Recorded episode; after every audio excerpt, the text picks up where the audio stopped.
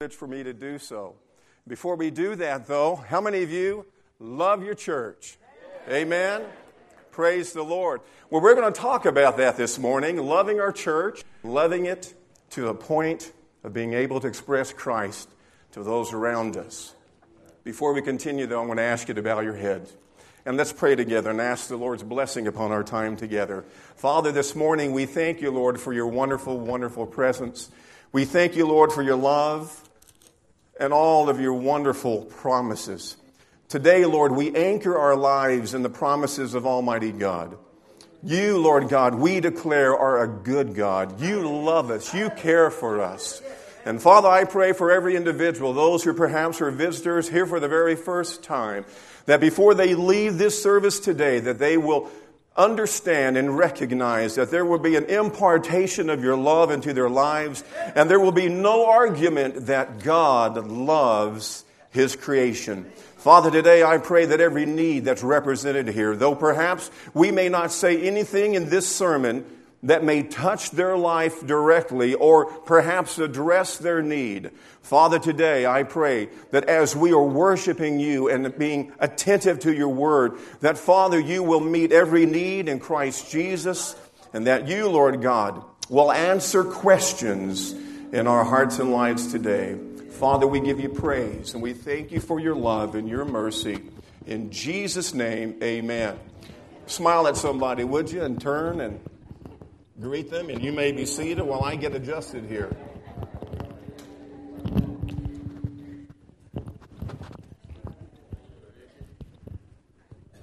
I'm wearing my t shirt today, and it is somewhat problematic in regards to the microphone, so give me just a moment. Praise the Lord. Well, again, it is a delight and a privilege to be here today and to share the word. Praise the Lord. I may need to take that a little bit further down. Is that where our problem is? Okay. I think we're okay. Praise the Lord. I received a text message this morning from Pastor and Sister Don, and they wanted me to make sure, above all else, that I communicate to you their love and how much they care for you and they are anxious to return and come home. And we, of course, are anxious to have them back with us again. Our topic this morning is in relationship to the kingdom of God. This month, we're dealing with the topic and, or rather, the important idea of loving our church and how significant and important that is. How many of you know that there's a whole lot of folks who really don't love the church? Amen? And there's a lot of folks, because of activity within their church, find it very difficult to embrace and love the church. I'm thankful that that's not happening here. Amen? And that we're able to love the church and we're able to love our pastors and our leadership and the people that we partner with on a daily basis. I'm taking from my text this morning a very familiar portion of Scripture where Christ speaks to Nicodemus. In John chapter 3, verse 3, he says in this very simple verse, Jesus answered and said to him, Remember, Nicodemus came in the night and asked him a question in regards to, to his ministry. And he says this to Nicodemus Jesus answered and said to him, Truly, truly, I say to you, unless one is born again, he cannot see the kingdom of God. Now, this is a very important portion of Scripture, or a very familiar por- portion of Scripture. And it introduces to the, uh, to the man Nicodemus the concept of the kingdom of God. How many of you know what a kingdom is? You have a good concept. You may not be able to give a definition of exactly the words and the Greek terminologies and things along those lines, but most of us have an understanding of what a kingdom is. If you were to look it up in the dictionary, you would probably find two words, and that is a realm or a domain. A realm or a domain. So a kingdom is a realm, it's a domain. You and I are both living, all of us are living in one of two kingdoms the kingdom of darkness or the kingdom of light. Now, I am assuming because you are here this morning that you are a member of the heavenly kingdom and that you're living in the kingdom of God, the heavenly kingdom. And all kingdoms have four main characteristics. First of all, they always have a ruler. A ruler rules a kingdom. And then they have rulees, those who are ruled or subjects. And then there is the rulership, and that's the realm or the domain or the sphere in which that ruler controls.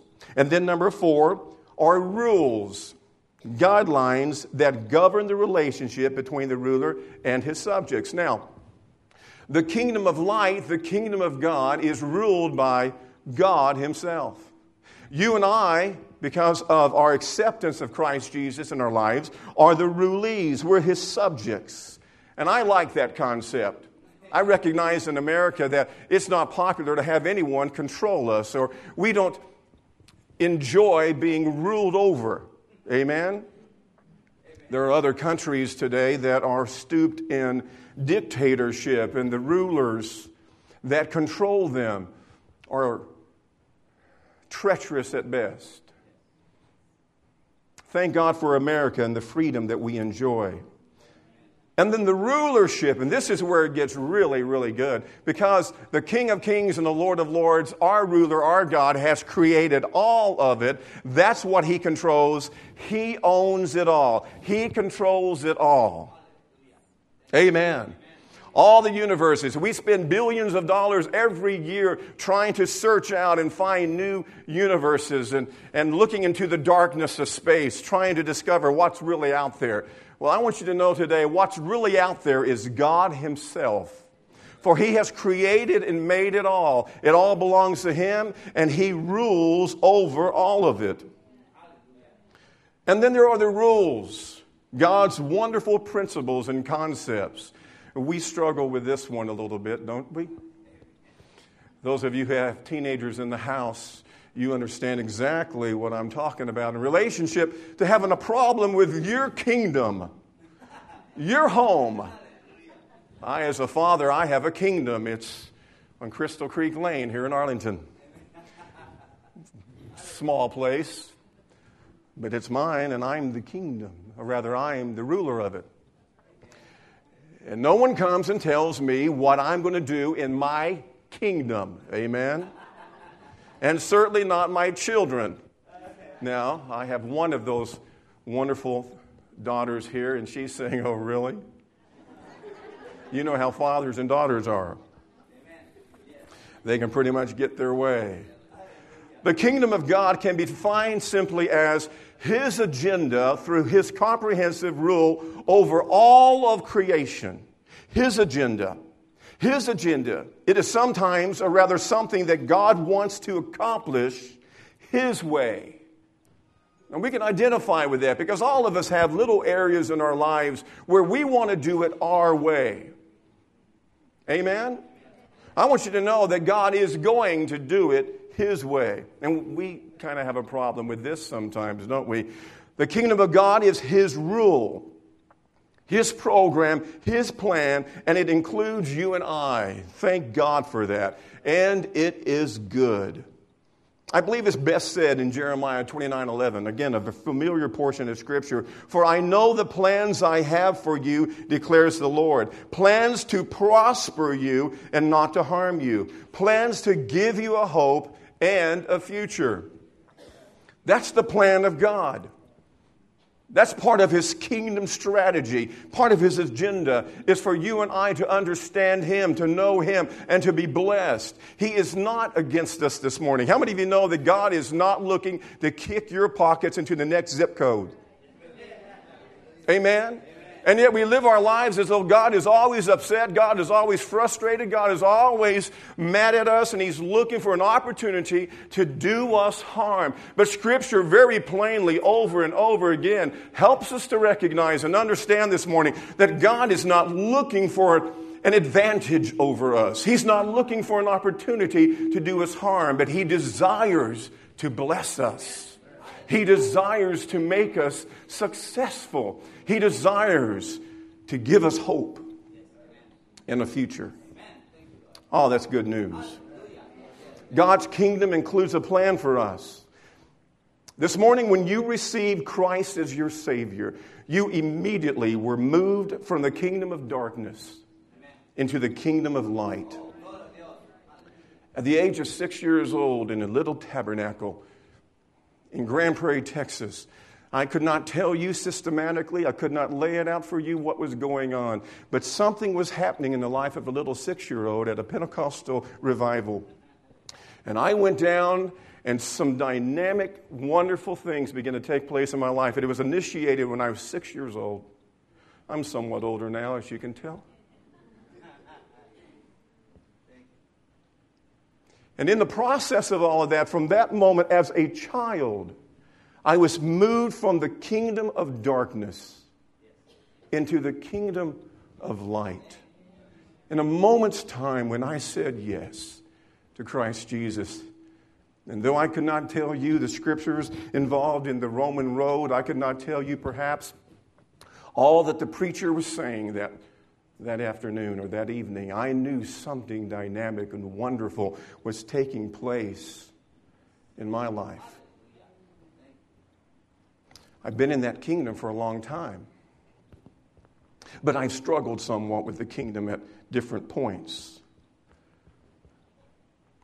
Christ with all that he has provided on the cross. Colossians chapter 1 verse 13 and 14 says it this way, for he rescued us from the domain of darkness and transferred us to the kingdom of his beloved son in whom we have redemption and forgiveness of sins. God's kingdom you and I, as believers in Christ Jesus, as heirs to the throne, joint heirs with Jesus Christ, children of God, we are part of the kingdom of God. Feels good, huh? Feels good. Oh, what's that got to do with my church? Has to do with your church at every level. And it's because of the kingdom this morning that you and I love our church. Amen. Amen. Because we love the kingdom and because we love the things of God. Four real quick notes about God's kingdom. First of all, it originates from His realm, it's spiritual. John chapter 18, verse 36, Jesus answered, speaking to the crowd, My kingdom is not of this world. And the disciples, they wrestled with this all the time. Can you imagine walking with Christ? And all that, almost in every other conversation, you'd hear something along the lines of, My kingdom being not of this world.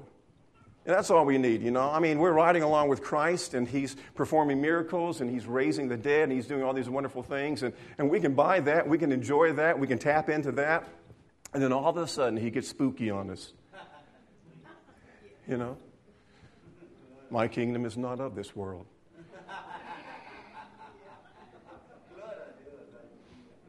And the disciples are listening to this on a daily basis. They step back and they. What do you say? Let, what's he mean? What is all this kingdom stuff? And remember the confusion they had because they thought that he was going to establish at that point in their generation, in their day, the kingdom upon earth. And remember the, the fuss and the problem they had? They wanted to be a part of that. Well, who's going to sit on the right? Who's going to sit on the left? I, I like the red, the right. I'm right handed, and so it just fits me perfectly to, to be here. They struggled understanding and recognizing and, and getting their arms around this kingdom concept was very, very difficult. But the kingdom of God originates from His realm, it's spiritual in nature. It also reflects His sovereignty or His supremacy. Psalms 103, verse 19. The Lord has established his throne in the heavens, and his sovereignty rules over all.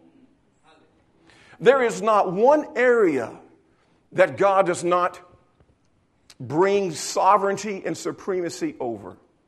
And you may look at the world and you may say, man, this thing is all out of control. There's nothing but chaos. You may look at your lives and your families and the situation at work or wherever you're involved and wonder, who's in charge? Let me remind you, according to God's word, God is in charge.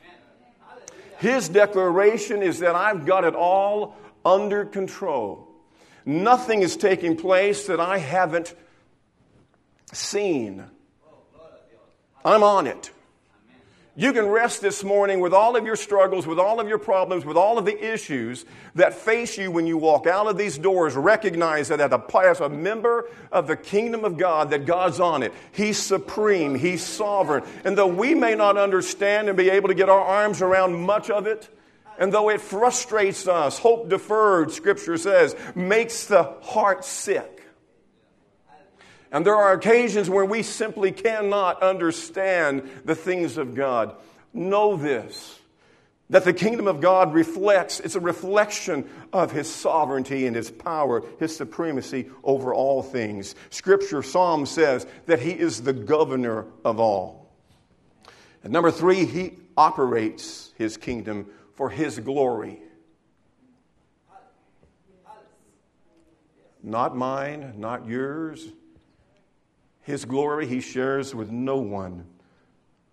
He operates it for His glory. And fourthly, He operates according to His divine will. You know, there's so much of Scripture that's problematic for me.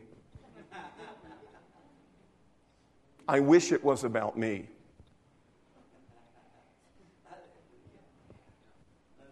I'm being honest today. I, I wish that it was about me, but it's not.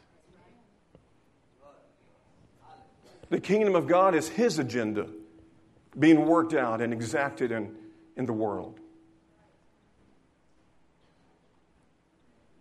One of the greatest revelations is when believers come to a point and become satisfied in understanding that God is God he knows what he's doing, he does it well.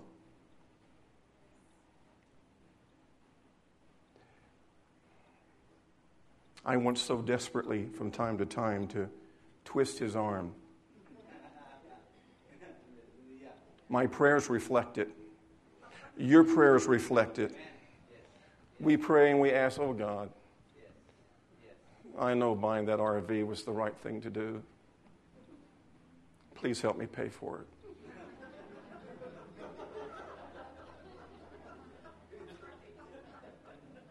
Amen? If we would take a clear, honest look at the way we live our lives and the way we pray, we would discover that we're somewhat of a selfish lot. And much of our praying has to do with us trying to get God to sign off on our plans and what we're trying to accomplish in life and not hear the voice of God. I, I have this definition that is absolutely etched in my mind, and my sweet wife has heard this definition a million times. One, matter of fact, this one time she said, Oh, Roger, change the definition, would you? Just reword it. S. Gordon says this in relationship to prayer that prayer, the purpose of prayer is to discover the will of God in heaven and on earth and demand that it be so. But we don't pray that way, do we? We don't live our lives that way. It is, God, this is really what I want.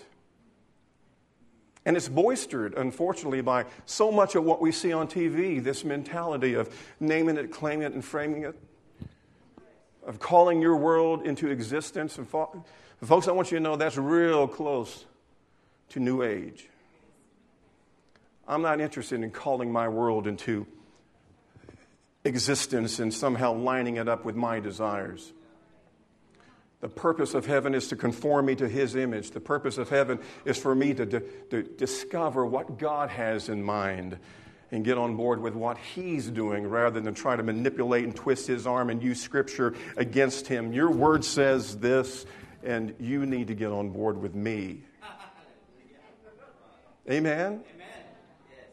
Praise the Lord. His kingdom can be summed up then.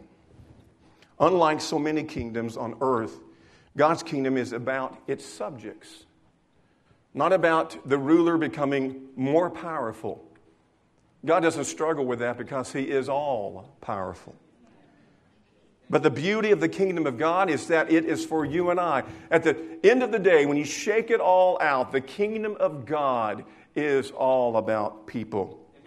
The kingdom of God reveals his heart towards his children, and the kingdom operates with our involvement. Psalms chapter 8, verses 4 through 6 speaks about that involvement. What is man that you take thought of him, and the Son of Man that you care for him?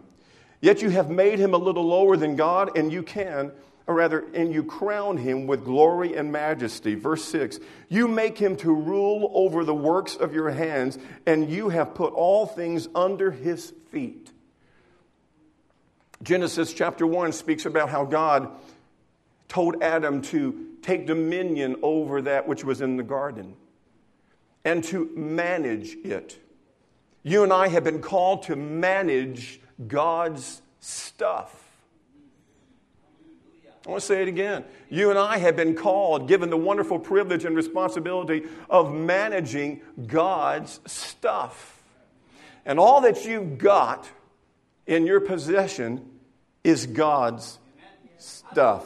It's given by God. But we Americans struggle with this principle. If you and I this morning were living in Calcutta or Bangladesh, we would not spend much time talking in this realm because they have nothing. And you see, when you have nothing, the lure of stuff and the accumulation of wealth is something you really can't get your arms around.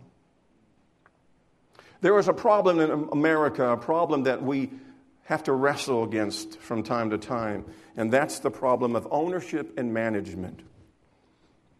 There is a danger of wanting to be an owner than, rather than be a steward or a manager of the things of God. And a real problem develops when you and I begin to confuse the real issue. Let me explain it this way. You and I have been called to manage and to build and to promote and advance the kingdom of God. How many of you know this? And it's a good thing. You and I, as we develop and rediscover the things of God and we grow in grace and we continue to, to move forward in maturing in Christ, we develop a love and an appreciation for the kingdom concepts and the things of God.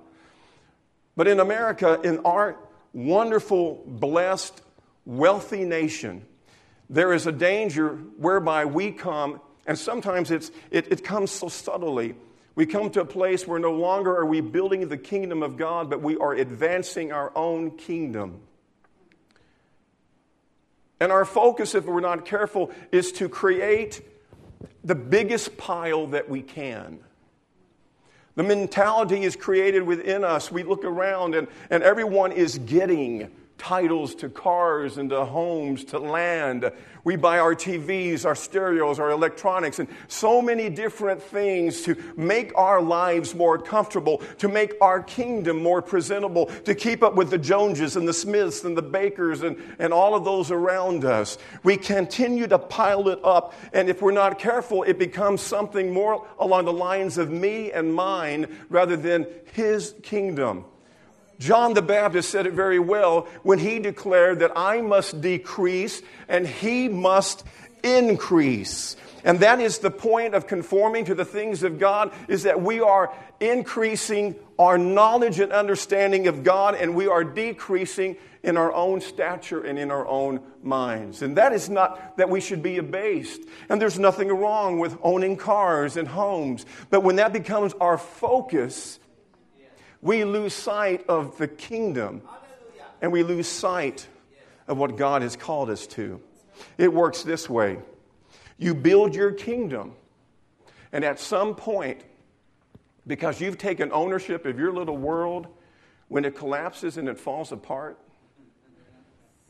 you get to fix it. But when you and I tap into the treasures of God's kingdom and we devote our energy and our time and our efforts to building the kingdom of God, whenever it should have a glitch or a problem, whose kingdom is it? It's His kingdom. Who's going to fix it? He's going to fix it. Because upon this church, I will build, or rather, upon this rock, I will build my church, and the gates of hell will not prevail against it. But when you and I struggle building our own little pile, creating our own little kingdom, and that becomes the sole focus of what we're all about. Monday morning, we arise and we get our clothes on, we put our boots on, and we head off to work so that we can continue to advance our agenda and our efforts. Don't misunderstand me. These areas of our lives are important, they're necessary. But the kingdom of God is more than that. And beloved, I want you to understand today that Christ did not hang on a cross for your 401k plan. He did not hang on the cross for your fine home and your nice car and all the stuff that you can pile into your house. Christ died for you. You're the focus. We come today into this very nice, comfortable facility so wonderfully decorated today. How beautiful this is. But Christ didn't die for our facility. Oh, we're to operate in excellence in all that we do. Whatever your, your hand findeth to do, do with all of your might, indeed. And so we want the grass to be mowed, and we want the, the hedges to be trimmed, and we want everything to be well and to be clean and, and to be functional because it's the tools that God uses. But Christ has died not for this facility, this property, the 19 acres that we're sitting on. He has died for you and I. And when you and I somehow lose sight of that and the purposes of why we're called to the kingdom for such a time as this, then we begin to live our lives in bankruptcy. How do I build the kingdom of God? It's so huge, it's so vast. Almost 7 billion people now on planet Earth. Wow. And God knows them all by name. How do we build the kingdom of God? Oh, now we come to this wonderful church issue. Because the clearest opportunity and avenue for you and I to build the kingdom of God is found and discovered right through the local church. Right here at New Bethel is where I'm able to reach out and touch the lives of hundreds of thousands of people that I could never see otherwise. Well, I recognize that as individuals and as families, all of us are called to the kingdom. And at work and places that you go to on a daily basis, you're able to rub shoulders with people and you're able to love them and care for them and lead them into a relationship with Christ. You're able to mentor them outside of the church. But the church allows men and women to come together and to partner and provide a powerful, wonderful, lasting strategy to reach into the lives of those around us. It is the church that God has called and brought to be that you and I might be able to operate and get our arms around the kingdom. The kingdom of God has been described as a lighthouse, as a hospital, so many things that have been labeled in relationship to the church. But the function of the church is to reveal the kingdom of God to a hurting world by proclaiming the kingdom, by expressing and declaring the coming of our Lord and Jesus, by manifesting its principles and living it out on a daily basis through Jesus Christ with his help to those around us manifesting its power, workings of the Holy Spirit, and manifesting God's presence. It's painting a portrait, giving those around us a picture of who God really is and how much He desperately desires to have relationship with them. The church is to reveal the plan of God for humanity. Ephesians chapter 3 verse 10. So that the manifold wisdom of God might now be made known through the church to the rulers and authorities in the heavenly places. Verse 11. This was in accordance with the eternal purpose which he carried out in Christ Jesus our Lord. The church is the revelation of who God is. And my friend, if they don't see it through the church and the activity of the church and the lives that are brought together by the church and through the church, they may never see it. And thank God for the efforts. Some of you today have a heart for missions. In just a few months, this church is providing an opportunity to go to the country of Belize. Last year, it was the country of the Philippines where so many were able to go and share and minister and reach out. The church is that avenue whereby you and I can partner together and become vitally significant to those people perhaps we would never otherwise see. And with all of its blemishes and all of its warts and all of its pimples, all of its disappointments and its ability sometimes to really frustrate and disappoint. The church is still God's idea. It was what He declared to be, it is what He constructed. I will build my church. I will build my church. And that is the expression of God's love to the lost and dying humanity. Well, the obvious question then if the kingdom of God is, is, is, is where God is operating and his agenda for the world and his creation, and if the church is the expression of that wonderful agenda to those around us, then how can I be involved? Oh, how can I support my church? How can I build the kingdom through my church? This morning we come to celebrate the wonderful God that we serve. In just a couple of months or so, we'll be gathering together on Sunday evenings to build relationships. There we will connect with one another and grow together and, and develop relationship and, and, and get a better understanding of how we can assist and love and care for each other's lives.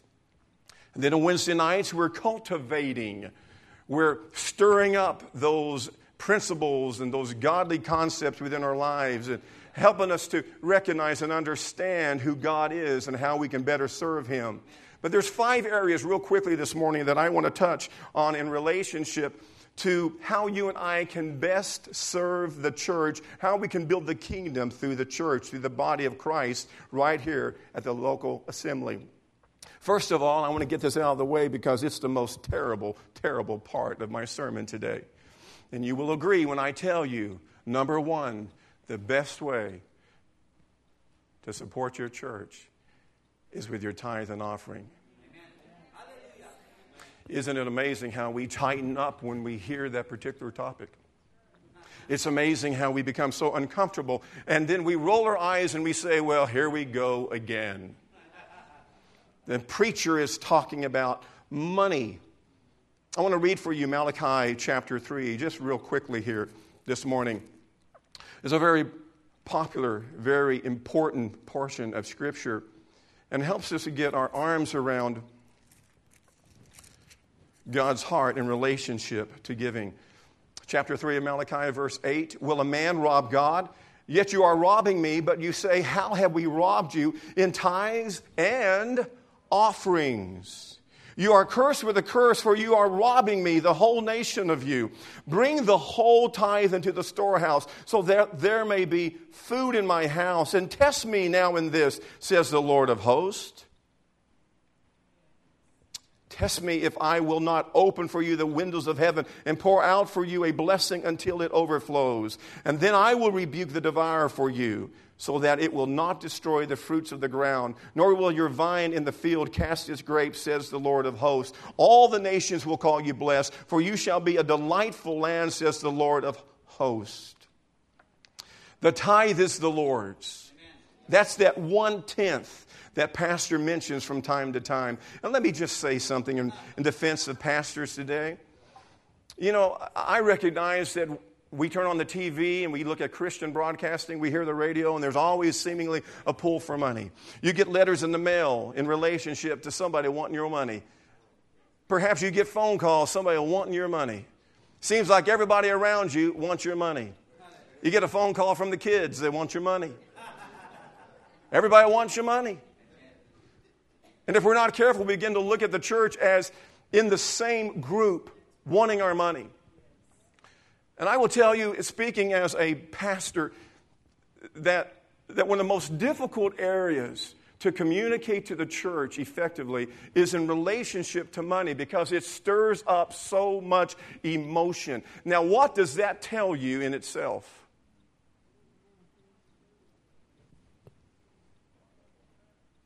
That God has an issue with money? Or we have an issue with money? Why are we so uncomfortable? It's obviously in Scripture. The Bible speaks about giving and sowing and reaping, and these dynamics are very important and very true. I want you to know that the pastor speaks to you in relationship to money because he wants you blessed. Not so that there will be money to pay all the bills necessarily, though that's so important. Not that there will be a bigger pool for salaries. But the reality is, with the understanding of God's Word and the principles contained in this wonderful book, we recognize that if we can get individuals to understand this principle and line up in obedience, then they will be blessed. And, folks, when you shake it all out, it never is really about money. When pastors and preachers talk about money, it's not about money, it's about obedience. God wants you blessed. But the scripture is so very plain. And the scripture is to you and I, all of us. And this morning, I desire not to scold you, but I want to encourage you that you would take a second look at your tithing and your offering. This concept this morning is not a problem with a large percentage of, a, of this world who live in poverty. Somehow, everyone again is trying to get money from me. 1 Timothy chapter 6 verse 10 for the love of money is a root of all sorts of evil. And some by longing for it have wandered away from the faith and pierced themselves with many graves many griefs I like what Adrian Rogers said I actually watched this on TV one day when he came and he was taking up an offering at this huge church that he pastored. And he said when it comes to giving some of you will stop at nothing.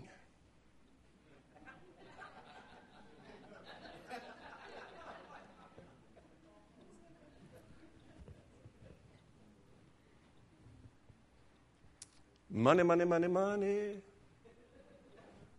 Money.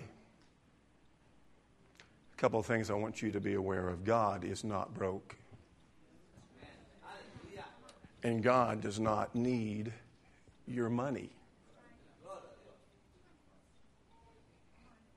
He just doesn't. And if by chance we think, have deceived ourselves in thinking that God needs our money, we have really, really fallen away from the truth of God's wonderful word. God's not broke. Nothing he owns is near bankruptcy. God is solid and sound today financially. Why? Because he owns it all.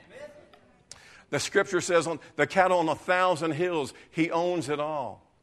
Everything that you and I can imagine, everything we see, everything we touch, he owns. It's his. He's not struggling for money this morning. And so when preachers talk about money, please understand we understand and know that there are some who, when they speak about money, they're talking about something contrary to God's word. And you and I need discernment to recognize the difference. But when this pastor speaks about money, he's trying to encourage you to a place of real blessing because when you're really blessed, then you're able to do the kingdom work more efficiently. Amen. How many of you know today if you don't have anywhere or any financial support, if you don't have any financial wherewithal, you're not able to bless those around you? And one of my real desires is not only am I able to bless my family, keep up with all that I must keep up with on a daily basis, but I want to be able to pour in financially to those around me who are real, really, truly in need. How many of you understand what I'm saying today? And I'm not able to do that if I'm living in poverty myself. I don't want people to always be looking to me to, to somehow pour into. I want to pour out. I want to be filled up and poured out to those around us.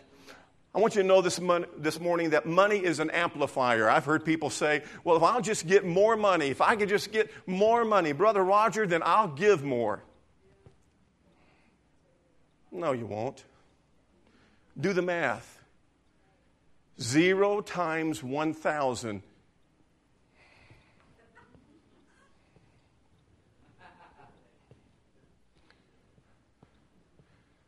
When you bring nothing into the storehouse, beloved, there's nothing to multiply. Zero times 1,000 is zero. The power of the little woman with, with that little mite who stand in the courthouse or the courtyard giving her little offering. Christ had been teaching and he was looking at her and he, he was moved with compassion.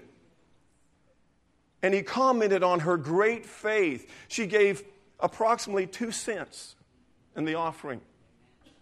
And beside her were people who had great amounts of money, and they came dressed up so nice and so well. Their, their money was all packaged. Perhaps it was even perfumed. Mmm, smell of money. And putting it so, so meticulously and so systematically, stuffing it into the, the offering box so that everybody would see and know how much they gave and oh, how proud they were in relationship to their offerings. And it made the heart of Christ sick. You will not give more when you get more. Money will simply amplify what's already in your heart. And if you desire to give, then you're giving. And you may not be bringing much home, but you may be, you know, years ago they used to bring chickens and tomatoes and potatoes and, and stuff. Here, that's all I got. Great Depression, there wasn't money to give. There were all these little things that we grew in the, the garden. Now, I don't know about this, I've just heard. Grandma and Grandpa. Money amplifies those things. I want you to also understand and recognize that it all comes from Him. Deuteronomy chapter 8 speaks very plainly, verse 16 that it is He who has given you the ability to get wealth. Your job that God gave you, the strength that God gives you to operate on a daily basis, that gets you up and out of bed and gets you there to work your eight and ten hours a day, it's all from Him. And beloved, it comes from Him and it belongs to Him today. It belongs to Him today. People have a mentality that this 10%, the tithe, that's God's. And then the 90% is mine. I don't want to hurt you today. I don't want to mess with you. But it's all God's. And I want you to know if you've got a problem with a mere tenth, then you've got a real issue with the other 90%. And I have discovered that most folks who can't let go of 10% can't let go of anything else. You understand what I'm saying? God also calls us to be accountable with the 90%. We were called to be stewards, we were called to manage. There's a wonderful portion of Scripture which gives us a picture of the kingdom where, where the manager goes away, or rather, the king goes away, and he gives 10 minas, which is 100 days' wages, to 10 of his servants, and he says, Do business until I come. And you and I are doing business until God returns. And it involves our money. So I, I, want to encourage you next time Pastor says anything about money, just shout and dance and do cartwheels and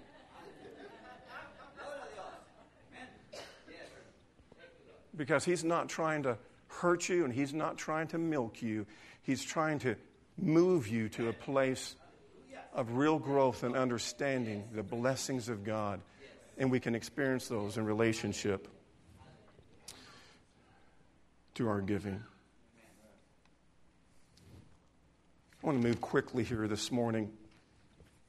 Not accustomed to operating with time constraints, quite like I am, I want to move to number two and make mention that another way of supporting the church is through your talents. All of us are so uniquely created before God. Amen? We all have wonderful abilities and talents and things that you and I can do that no one else can provide. How many of you know that? I recognize that there's times we look in the mirror and they say, What are, what are, you, what are you good for? What can I do? I know that all of us feel as though what we're doing and what we're involved in, we're not good at. And we feel as though we're a failure. I remember one particular day sitting in the tree stand on opening morning of deer season. This was several years ago. And I began to take an assess, assessment of my life, and I determined that I was a failure as a man, a failure as a husband, a failure as a father, a failure as a pastor. You ever feel the same way? You ever sit down, look in the mirror, and say, Boy, I am messing up. I am a failure here. I'm a failure there. I haven't done anything right in a long, long time. I'm not doing it well. And because of that, sometimes there's a tendency to say, Hey, I don't have anything to contribute. And the reality is, this wonderful, beautiful, beautiful church is full of imperfect failures. People who are messing up on a daily basis, but picking themselves up and continuing on in the things of God. And, folks, that was what we're called to. What we're called to do is not to lay down and to die and to, to give up, but we're called to continue on and to press in. All of us are gifted. All of us today are valuable. All of us are needed. We are all tools in the hands of the Master. Number three is our time. There's a real tendency for us to not be able to manage our time well. This is a problem that I have, is managing my time. But if you can manage your time, it may be the most important, significant thing you manage throughout the day. And there's always someone who owns a little bit of your time. Our children own a little bit of our time. Some of you mothers who got up at 6 a.m. or got up at 2 a.m. in the morning, that little one crying in the dark was owning your time. Are you upset? Not at all. But our time is something that we don't always have the privilege and the opportunity of managing very well. But time is necessary to give to the operation and the ministry in the church. We need people who will give themselves time. You make time for those things which are valuable, those things which are important to you. You make time for the things that are most significant in your life. And there is nothing valuable in life that is sustaining and everlasting that is not carried on the wings of a time investment. This morning, you've invested time to be here. Some of you have children in our children's ministry. You have youth involved in things going on around here. And so you've invested time, and it's necessary that you might Allow the church to support you in the development of your children. Time is necessary. And then, fourthly, is testimony. A definition of testimony is a statement made to establish a fact, an affirmation, or a declaration. And what are the facts this morning? What's the record? Beyond all the smiles as we have prepared ourselves and put on our colognes and, and bathed and done all the right things, and as we've walked in and we've said the nice, uh, Christian jargon and we greeted one another and we've smiled and we've done all those things that are necessary. Beyond that, what are we? What's the testimony? What's the record? It was Gandhi who said that this Jesus Christ I really like, but it's his followers that I don't like. They don't act like him. When I was after I graduated from Bible college, I went to, a, to be a part of a large church in Modesto, California, and that's where I met my wonderful wife. We were part of a very large youth group